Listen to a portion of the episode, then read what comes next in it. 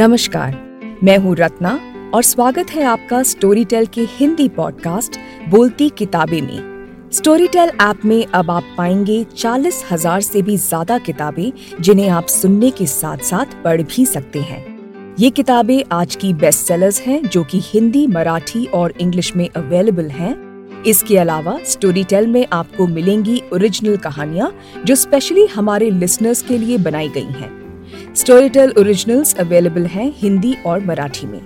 आज हमारे साथ हैं विक्रांत शर्मा जिन्होंने हाल ही में रिलीज़ हुई हिंदी ओरिजिनल बावली लिखी है। आइए उन्हीं के साथ कुछ बातें करें। हाय विक्रांत। हाय रत्ना। विक्रांत है बावली के राइटर और अभी हम विक्रांत से यही पूछने वाले हैं कि बावली का एक्सपीरियंस कैसा रहा? एक्चुअली कहानी लिख के ख़त्म हुए बहुत समय हो गया तो वो एक्साइटमेंट का फ़ेज़ हैवी एक्साइटमेंट का फ़ेज़ अभी लगभग चला गया। मैं अपनी अगली किताब की तरफ़ केंद्रित हूँ। तो I am happy I am relieved that this is out and people are liking it lovely so Bawli एक साइकोलॉजिकल थ्रिलर है। मैं बावली में पब्लिशर की तरह भी काम कर चुकी हूँ तो मुझे स्टोरी इन एंड आउट मालूम है। Yes. तो आप हमारे श्रोताओं को कुछ बताएँगे स्टोरी के बारे में? ये कहानी है आद्या राय के बारे में। एक early thirties very regular housewife जो अपने परिवार की एक जॉइंट फैमिली के अंदर रहती है और उसकी एक तरह से उसने सब लोगों को एक साथ बाँध के रखा हुआ है। बहुत ही लवेबल बहुत ही पॉजिटिव कैरेक्टर है पर उसको ऐसा लगने लगता है कि जिस घर में वो रह रही है she is also a mother या उसकी बच्ची है हस्बैंड है देवर है सास ससुर है घर में नौकरानी भी है डॉग भी है। उसको ऐसा लगने लगता है कि शायद मैं इस घर को बिलोंग नहीं करती हूँ। हम्म। और ये आइडेंटिटी क्राइसिस शुरू होता है through a series of memories she start having and uh, फिर उसकी अपनी आइडेंटिटी को लेके क्वेस्ट और उसके बाद वो सारा जो खेल हो रहा था कि इसकी आइडेंटिटी ये है या कोई और है वो सारा खेल जो रचा गया था क्यों रचा गया था किसने रचा था इस सब के पीछे क्या है और इसका रेजोल्यूशन की जो भी चीज़ है अंत तक कैसे पहुँचती है वो इस कहानी का that is what the story is about ये पूरी journey of writing a thriller कितना डिफ़िकल्ट या इजी रहा आपके लिए एक ऑडियो फॉर्मेट के लिए थ्रिलर लिखना? कितना एक्साइटिंग है? लिखना बहुत एक्साइटिंग है क्योंकि the creative challenge you face के अभी हर एपिसोड का क्रिएटिव चैलेंज होता है। जैसे एक एपिसोड में मुझे किसी कैरेक्टर को रिवील करना है अब उस कैरेक्टर को टुकड़ों में रिवील करना है कि एक घंटे का एपिसोड है मैं कोई भी इन्फॉर्मेशन जल्दी नहीं दे सकता। Right. तो इस तरह का चैलेंज होता है।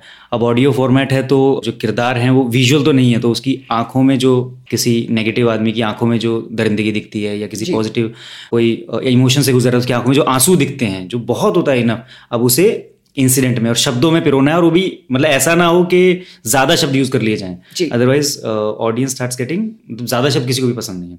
तो वो करना एक चैलेंज था ऑडियो फॉर्मेट के लिए उसको इंसिडेंट्स के थ्रू निकालना। एंड थ्रिलर का सबसे जो I loved thriller always love thriller as as an audience as a viewer तो थ्रिलर का एक जो बहुत इंटरेस्टिंग गेम होता है होता है कि आप इन्फॉर्मेशन किस तरीके से दे रहे हो। यू हैव पहले तो ये कि तुम्हारे बैग में कितनी सारी इंफॉर्मेशन है। सेकंड उसमें से तुम कब क्या बता रहे हो? क्योंकि तुमने एक भी बात ज़रूरत से पहले बता दी। समय से पहले बता दी तो उसको पता चल जाएगा एंड में क्या होने वाला है। And you can not let that happen तो holding that information putting it bit by that that bread crumbs का ट्रेल होता है करेक्ट हाँ? वही। करेक्ट अंग्रेज़ी वाले बोलते हैं। तो वो जो है that is most interesting thing to do and towards the last two three episodes it became very difficult because अंत अच्छा होना बहुत ज़रूरी होता है। तो in towards the last three episodes and specially last two episodes became most difficult but interestingly and it was kind of time delivery restriction as well last episode मैंने 48 घंटे से कम में पूरा लिख के फिनिश किया था। जी।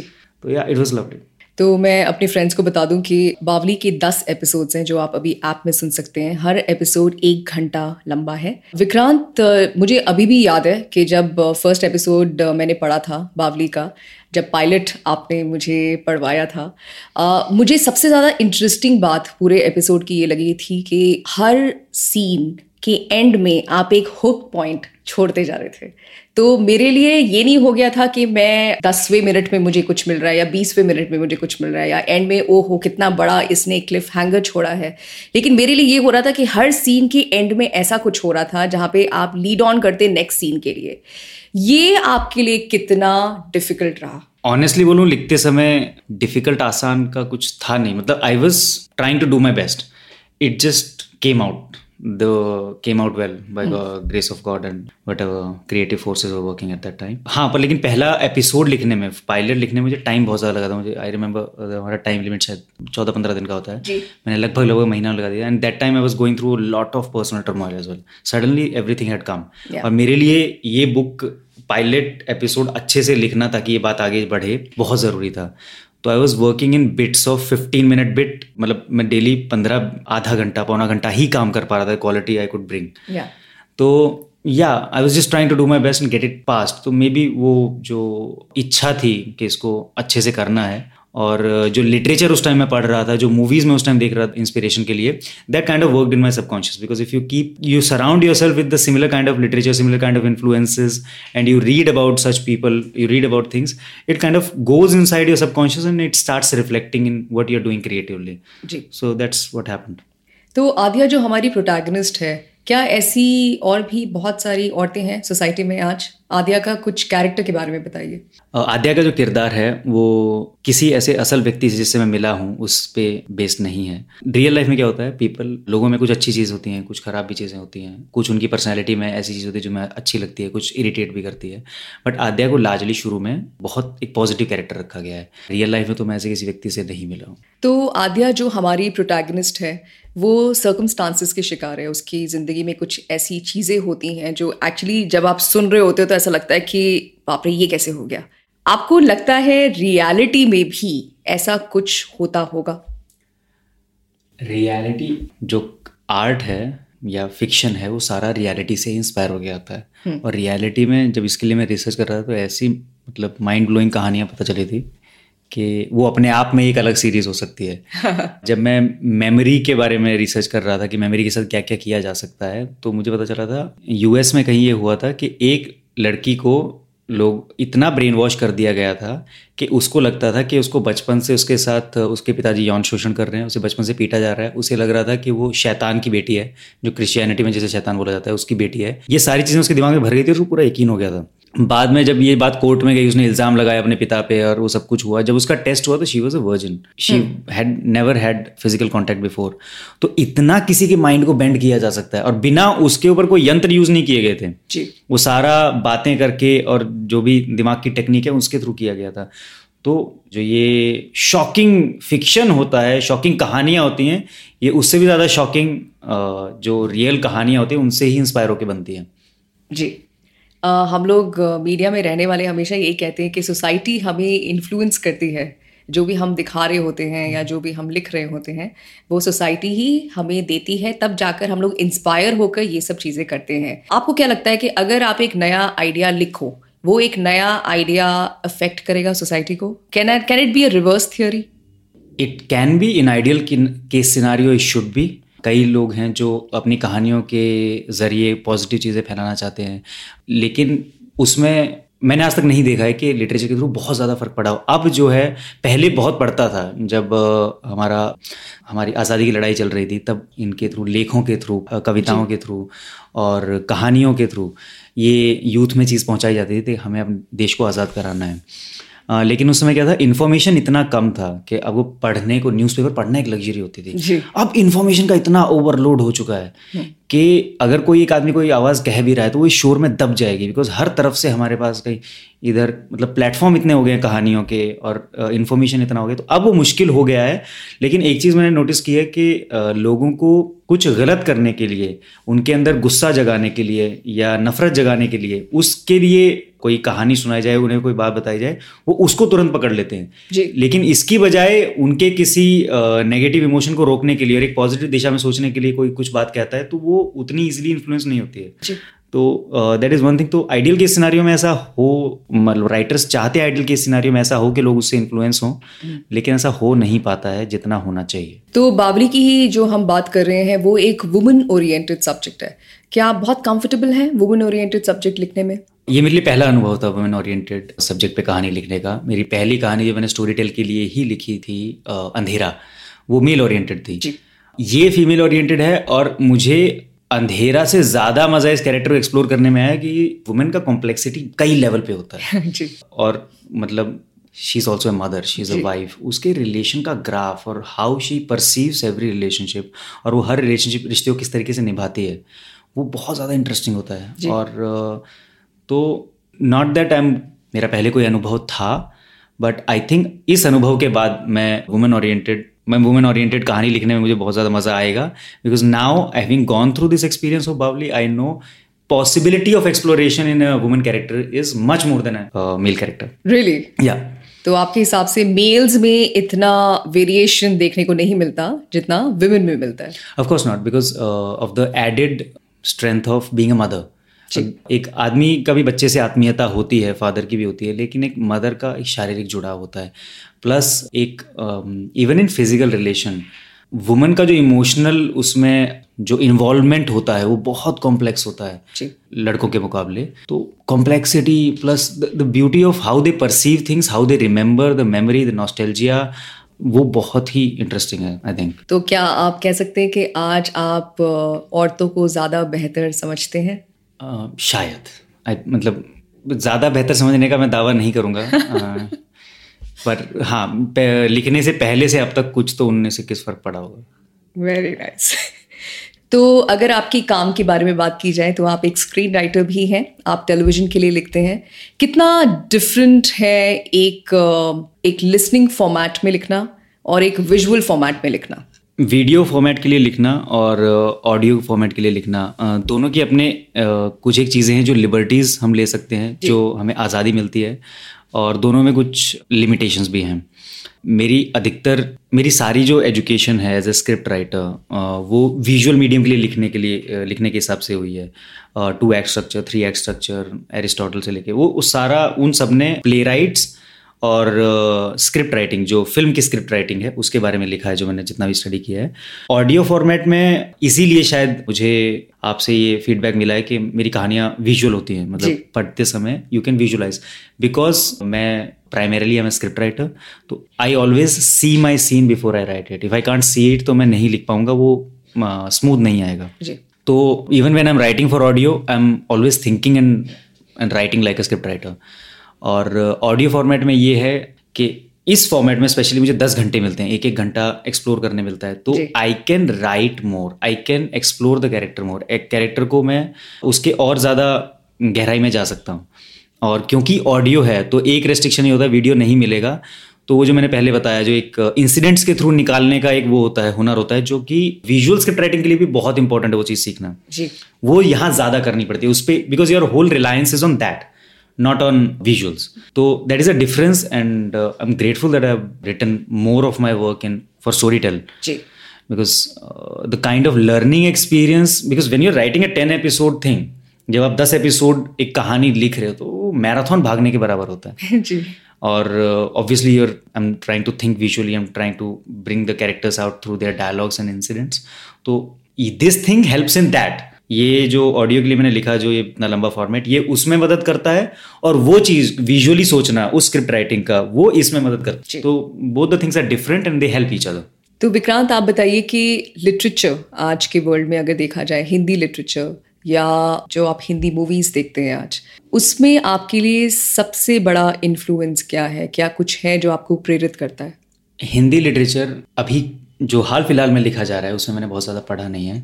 आ, हिंदी लिटरेचर में मेरा अधिकतर जो इन्फ्लुएंस है वो कविताएँ रही है रामधारी सिंह दिनकर जी की। और कहानियों में प्रेमचंद की लघु कथाएँ और प्रेमचंद का उपन्यास है गोदान इट इज़ ये मेरी सबसे पसंदीदा किताबों में से एक है। मतलब हिंदुस्तान के किसान की अगर आपको व्यथा देखनी है तो आपको गोदान पढ़ना पड़ेगा। मतलब बहुत विजुअल है। और रविंद्रनाथ टैगोर जी की एक किताब, एक दो किताबें हैं जो मैंने इंग्लिश ट्रांसलेशन पढ़ी है। कुछ कविताएँ भी पढ़ी हैं जो हिंदी ट्रांसलेशन तो हिंदी साहित्य का मेरा जो प्रभाव है, वो इंग्लिश अंग्रेज़ी साहित्य के मुकाबले कम रहा है। पर जितना भी रहा है, वो जो पहले के जो राइटर्स थे, रविंद्रनाथ टैगोर और प्रेमचंद, रामधारी सिंह दिनकर, दुष्यंत कुमार जी की कविताएँ हरिवंश राय बच्चन जी की कविताएँ उनकी पॉपुलर कल्चर में जो कविताएँ उसके अलावा जो कविताएँ हैं जो फ़िल्मों में बहुत ज़्यादा यूज़ नहीं हुए उनमें जो जीवन की कड़वी सच्चाइयाँ हैं वो बहुत अच्छे से बताई हुई हैं। और अगर हम आते हैं इंग्लिश लिटरेचर और इंग्लिश मूवीज़ की अगर हम बात करें हम्म। तो कोई इंस्पिरेशन वहाँ पे? बहुत सारी इंस्पिरेशन मेरा तकरीबन inspiration as a script writer west से बहुत इन्फ्लुएंस्ड है। जी। मतलब आई रियली रियली एडमायर मतलब मैं बहुत ही ज़्यादा मतलब मुझे फिजिकली किक आता है एरन सॉर्किन का कोई भी स्क्रीन प्ले देखने में। अभी लेटेस्ट जो है मॉलीज गेम और स्टीव जॉस मतलब for the pleasure of reading I read their screenplays and movies में इसके अलावा there many movies for example this Tyler Sheridan is a new script writer he is written hell or high water Nebraska तो इस तरह के जो कुछ एक स्क्रिप्ट राइटर हैं जिनकी फ़िल्में मुझे बहुत ज़्यादा पसंद है। इसके अलावा इन टर्म्स ऑफ़ इंग्लिश जो मेरी स्क्रिप्ट राइटिंग की पढ़ाई है जितनी भी है वो सारी इंग्लिश लिटरेचर की ही स्टडी पे है। फॉर एग्ज़ाम्पल एरिस्टोटल का जो पोएटिक्स है that is written in original in Greek but वो मैंने इंग्लिश में पढ़ा है। उसके बाद लाजो जेगरी जिसने इंग्लिश स्क्रीन प्लेस के जो प्ले राइट्स हैं उनको एनालाइज करके जो पहले जो स्क्रिप्ट राइटिंग के लॉज थे या मतलब जो चीज़ें उन्होंने एक्सप्लेन की थी जो बहुत ही कमाल की थी that was and then Syd Field and then Blake Snyder और अब जो लेटेस्ट फ़िल्में आ रही हैं जिसमें स्ट्रक्चर तोड़ा जाता है पहले दो एक्ट तीन एक्ट पाँच एक्ट के स्ट्रक्चर होते थे अब plot points and all that अब वो सब कुछ तोड़ा जा रहा है। फॉर एग्ज़ाम्पल क्रिस्टोफर नोलन की जो फ़िल्में हैं उसमें ही breaks the structure all together जी। आपको एक चीज़ बताऊँ इस बावली का छठा एपिसोड एक ऐसा एपिसोड है जो मेरे लिए लिखना बहुत पेचीदा था। जी। और उसके लिए ये चीज़ जितने भी मैंने ये अनस्ट्रक्चर्ड स्क्रीन प्ले पढ़े हैं मुझे उन सबको रिविजिट करना पड़ा क्योंकि होता क्या है जब आपकी कहानी की डिमांड बहुत अनयूजुअल हो जी। तो you have to find unusual structure to tell it ताकि आप सही से बता पाएँ। फॉर एग्ज़ाम्पल इंसेप्शन की कहानी की डिमांड है कि वो स्ट्रक्चर जिस तरह का बनाया गया है वो पेचीदा स्ट्रक्चर बनाया गया वो कहानी की डिमांड है। इट्स नॉट कि डायरेक्टर को अपना अपनी कलाकारी दिखानी ऐसा कुछ नहीं है। If you go into it I read it like five six times seen it five six times तो जब वो छठा एपिसोड में लिख रहा था जिसके जितने भी लोगों ने अभी पढ़ा है उन्होंने स्पेशली मुझे बोला कि मुझे छठा एपिसोड बहुत अच्छा लगा। तो ये it was a relief for me कि मैं उस वो चीज़ अचीव कर पाया। तो मुझे उस समय उस उन अनस्ट्रक्चर्ड स्क्रीन प्लेज में घुसना पड़ा। To find a structure for just that one episode ताकि वो अच्छे से निकल के आएगी। बहुत तो these are my major influences in terms of script writing and in terms of literature I think Shakespeare is the god of story telling मतलब इट्स ये बहुत ज़्यादा बात बोली जा चुकी है मुझे समझ में नहीं आती थी क्यों बोली जाती थी बट लकीली uh, मैं दिल्ली यूनिवर्सिटी से इंग्लिश लिटरेचर मैंने पढ़ा हुआ है। तो ओरिजिनल जो लैंग्वेज है जी। अगर मैं उसको थोड़ा समय उसके साथ बताऊँ मुझे समझ में आने लगती है। तो when I recently last two years में जब मैं स्क्रीन प्ले की पढ़ाई दोबारा मैंने शुरू की मेरा तकरीबन पढ़ाई लास्ट दो ढाई साल में ही रही है जब when I read Shakespeare again and Hamlet Macbeth and all that तो समझ में आया कि किस लेवल का स्टोरी टेलर था मतलब that's why he is immortal क्योंकि जो बात कह देर यूनिवर्सली एक्सेप्टेबल और विजुअल बहुत कमाल का होता था। विजुअल लैंग्वेज एवरीथिंग क्या शेक्सपियर वो अपने जमाने के सबसे बड़े कहानीकार कहलाते हैं। आज कोई ऐसा है जो उनकी बराबरी कर पाए? शेक्सपियर की बराबरी मतलब देखो बैट्समैन बहुत आएँगे पर किसी की इतनी हिम्मत नहीं हुई बोले कि मैं हाँ I am equal to Sachin Tendulkar. क्योंकि हम सबने मतलब जितने भी बड़े script writer even Aaron Sorkin और जिनके मैं इंटरव्यूज़ देखता हूँ वो शेक्सपियर को और एरिस्टोटल को साइट करते हैं एग्ज़ाम्पल कि उन्होंने उससे सीखा है। जी. और हर समय की every age has its own requirements of story telling जब शेक्सपियर अपने समय में लिख रहा था तो you had to understand the socio political structure उस टाइम में स्पीच की आज़ादी कितनी थी। हम्म। तो अगर स्पीच की आज़ादी नहीं है तो उसको सारी बातें इस तरीके से कहनी होगी जो लेयर्ड हों। जी। जो समझने वाले ही समझ पाए जी। जो ऑब्वियस ना हो। जी। Otherwise they could they was standing in the danger of getting executed तो अभी हमारे जो एज की रिक्वायरमेंट्स स्टोरी जो हमें थीम्स अफेक्ट कर रही हैं वो अलग हैं। जी। तो अब के जितने भी स्क्रिप्ट राइटर्स हैं वो उनसे सीख के उनके टूल से और वो के किस तरीके से उन्होंने उन चीज़ों को टैकल किया वो आज की कहानियाँ बता रहे हैं। तो उनके बराबर तो नहीं कहूँगा but I think in current modern day world for me Aaron Sorkin is god of story telling in today's world I truly agree मैं भी उनकी काम की एक बहुत बड़ी एडमायरर हूँ। आज अगर रीडिंग हैबिट्स की हम लोग बात करें तो घर घर में जो हम बच्चे देखते हैं आज की जो जनरेशन है रीडिंग uh, का बहुत ज़्यादा उनका वो लोग इंक्लाइंड नहीं है। इसलिए शायद हम लोग आज अपने वर्ल्ड में ऐसे डिफरेंट मीडियम्स लेकर आ गए जहाँ पे हम उनको इंकरेज कर रहे हैं कि आप प्लीज़ रीड कीजिए क्योंकि रीडिंग से आपकी नॉलेज बढ़ती है आपको पता चलता है कि बाहर क्या हो रहा है क्या नहीं हो रहा है। रीडिंग कि आज का जो रीडिंग पैटर्न है उसके ऊपर आप कुछ बोलना चाहेंगे? ये चीज़ मैंने पर्सनली महसूस की है। आज का जो टाइम है ना ये सोशल मीडिया से इतना इन्फ्लुएंस्ड है और इन्फॉर्मेशन uh, का इतना ओवरलोड है। Everybody is online at all times और ये दस बारह साल के बच्चों के हाथ में मोबाइल है उनके फेसबुक प्रोफाइल्स हैं। करेक्ट तो this this thing called A D H D attention deficit hyper activity disorder और ये हर किसी को है। मैं अभी तक किसी से नहीं मिला हूँ जिसको नहीं मुझे है। जब मेरी लिखने की आदत छूट जाती है मतलब मैं मैंने बुक खत्म की उसके बाद थोड़े समय मैंने कुछ नहीं लिखा। मुझे पता है मेरे लिए पाँच मिनट लगातार किताब पे बैठ पाना बिना डिस्ट्रैक्ट हुए कितना मुश्किल हो जाता है। इवन और फिर जब मेरे को अगली किताब लिखनी होती है मुझे उसको माइंड को डिसिप्लिन करना पड़ता है थ्रू कंटिन्यूस रीडिंग खुद के साथ ज़बरदस्ती करनी पड़ती है। तो रीडिंग uh, हैबिट uh, जो सोशल मीडिया की वजह से ओवरलोड ऑफ़ इन्फॉर्मेशन है इससे बहुत ज़्यादा एडवर्सली इफ़ेक्ट हुई है। और इसलिए और अब क्या है बिकॉज़ अटेंशन स्पैन इतना कम हो गया है तो अब जो मॉडर्न जो कहानियाँ लिखी जा रही हैं जो अब के ज़माने में इंग्लिश हिंदी में जितनी भी थोड़ी बहुत पढ़ी हैं वो जितनी हो सके आसान लैंग्वेज में है जितनी हो सके रिलेटेबल उनको पहुँचने और वो रिलेटेबल के चक्कर में क्या बहुत ही छिछली बातों में बहुत ही सुपरफिशियल रेलम्स में रह रही है। मतलब वो साइकोलॉजी में कोई घुसता नहीं बिकॉज़ कोई भी जैसे I was reading Stephen King का इट द नॉवल जी। उसमें उन्होंने एक कैरेक्टर को डिस्क्राइब किया पच्चीस तीस पेज में। पैट्रिक हॉक्सटर नाम है उसका। पर क्या कमाल का डिस्क्राइब किया है। मतलब you start seeing him by the end of it अब जो अब की जो जनरेशन है और वो स्टीफन किंग ने आई थिंक बीस पच्चीस साल पहले शायद पंद्रह बीस साल पहले लिखा है। पर उस टाइम सोशल मीडिया उतना नहीं था। अब अगर कोई पच्चीस एपिसोड पच्चीस पेज एक कैरेक्टर को डिस्क्राइब करने में लगाए तो जो आज की जनरेशन है जिनको तुरंत एक्साइटमेंट चाहिए नेक्स्ट में कुछ होना चाहिए नेक्स्ट में कुछ होना चाहिए वो पच्चीस पेज एक कैरेक्टर को जानने में नहीं बैठेंगे। जी। I am telling you they get distracted मैं नाम नहीं लूँगा बट जब मैं इट पढ़ रहा था साथ ही मैं उसी टाइम जो लेटेस्ट एक इंडियन राइटर की फिक्शन नॉवल रिलीज़ हुई थी मैं वो भी पढ़ रहा था। जी। और बिकॉज़ मैं वो साथ पढ़ रहा था मुझे बहुत सुपरफिशियल लग रही थी वो बुक और जबकि it was best seller at that of time वो इंडियन राइटर की जो बुक है। दिस इज़ तो ये जो हमारा अटेंशन स्पैन कम हो रहा है आ, हमारा सुपरफिशियलिटी की तरफ़ बहुत ज़्यादा ध्यान हो रहा है इसकी वजह से हम जेनवन ह्यूमन एक्सप्लोरेशन कैरेक्टर्स का एक्सप्लोरेशन कि उनके दिमाग में क्या चल रहा है क्या चीज़ें उन्हें अफेक्ट करती हैं उसमें नहीं घुस पा रहे हैं मुझे ऐसा लगता है। और जिसमें घुसना चाहिए क्योंकि हम जब एक आ, होता क्या है मुझे कोई इमोशन अफेक्ट करता है तो मुझे लगता है यार शायद मुझे ही अफेक्ट कर रहा है और मैं थोड़ा बेवकूफ़ हूँ या मैं थोड़ा कमज़ोर हूँ जो मुझे ये इमोशन अफेक्ट कर रहा है। पर जब आप पढ़ने जाओगे जब आप एक नॉवल पढ़ते हो उसमें आप एक एक कैरेक्टर को जानते हो तो आप समझोगे कि ये जो इमोशन मुझे अफेक्ट करते हैं सभी को करते हैं। किसी को कोई इमोशन कम अफेक्ट करता है कोई ज़्यादा अफेक्ट करता है। तो ये ज़रूरी है कि हम उस तरह के कैरेक्टर एक्सप्लोरेशन में जाएँ as a writer as a story teller उस गहराई में घुसें। कि उसके बचपन में क्या हुआ था। I do not remember last time मैंने अभी अपने एक दोस्त से बात कर रहा था एक कहानी के बारे में तो उसने बोला कि I do not remember last time जहाँ मैंने एक कैरेक्टर को उसके मदर और फादर के साथ रिलेशनशिप से वो कैसे अफेक्ट हुआ और शेप अप हुआ है हम्म। वो देखा हो बहुत टाइम से हुआ ही नहीं है। मतलब मैंने पढ़ा ही नहीं है जबकि he is an avid reader he is a professional poet he is an avid reader और ये चीज़ हमारी डिस्कशन हो रही थी जबकि all of us are shaped by our relationship with our parents हमारी जो इंपॉर्टेंट सब्जेक्ट्स को एक्सप्लोर करने की कैपेसिटी एज ए रीडर बहुत ज़्यादा कम हो गई है because of our desire to have convenience कि हम्म। आसान सी कहानी हो मज़ा आ जाए और चलो फिर चलते हैं हम्म। वो डिज़ायर हमारी वैसी हो गई है और अटेंशन स्पैंस कम हो गए बिकॉज़ ऑफ़ ओवरलोड क्योंकि अब चैनल इतने ज़्यादा हो गए हैं वीडियो स्ट्रीमिंग के ऑप्शन इतने हो गए मतलब मोबाइल में everybody has unlimited data everybody has YouTube YouTube पे फ़िल्में हैं अब जो। आप फ्री में देख सकते हैं। तो बिकॉज़ अब शोर इतना बढ़ गया काम की बात इसमें दब जा रही है। दैट्स व्हाट्स हैपनिंग तो विक्रांत अगर हम एक ऑडियो फॉर्मेट देखें तो मुझे लगता है कि ये रीडिंग हैबिट्स को एक आगे बढ़ाने के लिए मेरे ख्याल से एक लिसनिंग फॉर्मेट काफ़ी हेल्प कर सकता है। आपका क्या ख्याल है? बिल्कुल कर सकता है क्योंकि सी आपके लिए पढ़ना एक लेवल और आसान हो गया।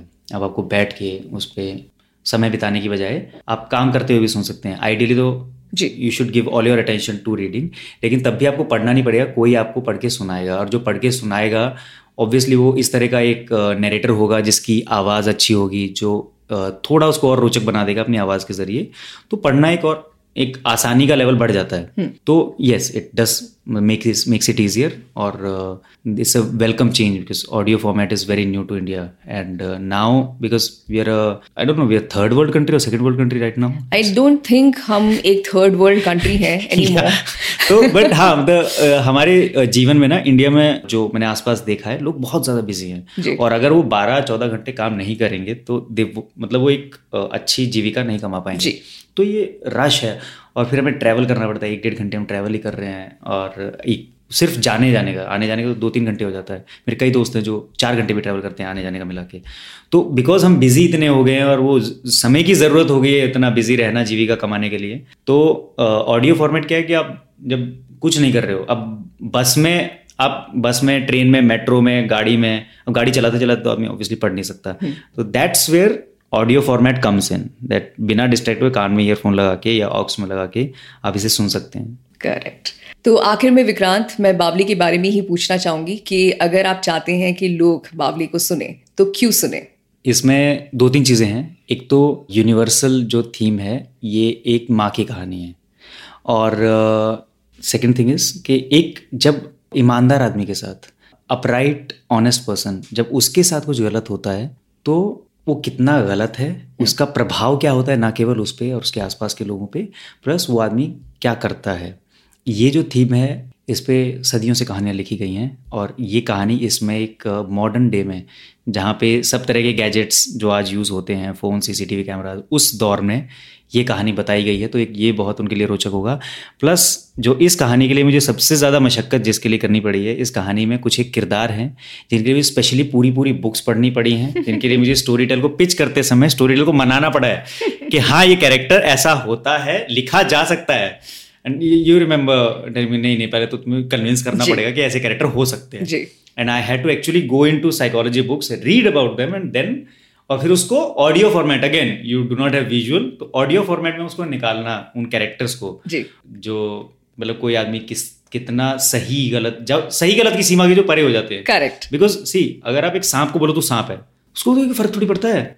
It's is natural mode of existence is just कि उसका जो मोड ऑफ़ एग्जिस्टेंस है वो आपके मोड ऑफ़ एग्जिस्टेंस के क्लैश में आ जाता है जब सांप आपके सामने या आपको काट ले। पर सांप सही या गलत नहीं है उसको नेचर ने वैसा बनाया है। तो ऐसे कुछ कैरेक्टर्स हैं there are more than one Jin motivation uh, से एक नॉर्मल आदमी मोटिवेट होता है कि मुझे ये करना चाहिए और ये मेरा मोटिवेशन है। उसके अलावा उनके अलग हैं और उसके लिए बहुत रिसर्च की गई है। तो उनको जानना और उनको किस तरीके से रिवील किया गया है उस पर बहुत मेहनत की गई है वो जानना बहुत इंटरेस्टिंग का रेवलेशन है। उनको जानने के लिए भी डेफिनेटली बावली पढ़नी चाहिए Correct. या सुननी चाहिए। मैंने बावली पूरा मैंने सुना है हम्म। दस के दस एपिसोड सुने और मेरे लिए सबसे ज़्यादा स्ट्राइकिंग पार्ट पूरी सीरीज़ का ये है कि वो एक थ्रिलर है हम्म। तो जिस तरीके से मैं पहले भी कह चुकी हूँ कि मुझे हर सीन के एंड में कुछ ऐसा मिल रहा था जो मैं नेक्स्ट सीन में जाती तो uh, मेरे लिए as a story of course I can relate to a woman more और uh, मेरे लिए आद्या कहाँ से शुरू होती है और कहाँ पे ख़त्म होती है मेरे लिए सबसे थ्रिलिंग एस्पेक्ट यही था। तो मुझे लगता है कैरेक्टर स्ट्रेंथ जो आपने दिखाया है पूरी कहानी में बहुत ही अच्छा दिखाया है। जहाँ तक रही बात मतलब की हर आदमी के लिए किसी भी चीज़ का मतलब आजकल बड़ा सब्जेक्टिव हो गया जैसे कि आपने कहा कि सही गलत सबके लिए अलग अलग है। तो आद्या क्या करती है? बहुत सारे लोग अग्री करेंगे बहुत सारे लोग डिसअग्री भी करेंगे लेकिन कहानी के तौर पर आद्या का जो कैरेक्टर आया है और उसका जैसे कैरेक्टर प्रोग्रेशन हुआ है मेरे ख्याल से वो अपने आप में ही एक बहुत ही बहुत ही अच्छी और इंस्पिरेशनल बात है मेरे ख्याल से। वो जर्नी एक बहुत इंटरेस्टिंग uh, और एनरिचिंग हो सकती है। Exactly exactly. एक चीज़ और है यू जस्ट सेड कि you as a woman will relate to Aadya. Another thing is as I said it's a mother story all of us even specially guys we are more attach to our mothers than our fathers हमेशा थोड़ा एक uh, नज़दीकी ज़्यादा रहती है।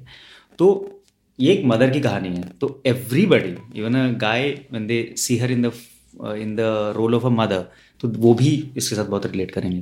Because everybody has that soft corner for their mother Nice. Thank you for being with us, Vikrant, today Thank and telling you. us so much about Bawli.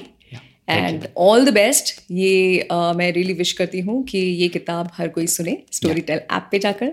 Yeah. और आप हमारे लिए ऐसी ही बहुत सारी दिलचस्प कहानियाँ बनाते रहें। कोशिश रहेगी। एंड मतलब मैं ये कहना चाहूँगा कि श्रोता जो हैं एक दो एपिसोड सुने। एक दो एपिसोड के बाद वो नहीं छोड़ पाएँगे इतना मुझे विश्वास है इतनी मेहनत की है। तो ये थी Storytel Hindi original Babli के राइटर विक्रांत शर्मा। बाबली को आप सुन सकते हैं स्टोरी टेल ऐप पे। इसी के साथ साथ आप एक और हिंदी ओरिजिनल सुन सकते हैं, जिसका नाम है डाइस डाइस एक क्राइम थ्रिलर है, जिसे लिखा है मनुराज दुबे ने और जिसे अपनी आवाज़ दी है संकेत मात्रे ने। ये कहानी 2013 के कुछ ट्रू क्राइम इंसिडेंट्स पे आधारित है। एक और हिंदी ऑडियो बुक जो आप सुन सकते हैं, वो है प्रभात रंजन द्वारा लिखित और नंद किशोर पांडे की आवाज़ में जानकी पुल। इन कहानियों के केंद्र में आज का युवा समुदाय है, जो अक्सर छोटे कस्बों से महानगरों की ओर उच्च शिक्षा या नौकरी की तलाश में आया है। इस पॉडकास्ट में इतना ही। हमें सुनने के लिए शुक्रिया।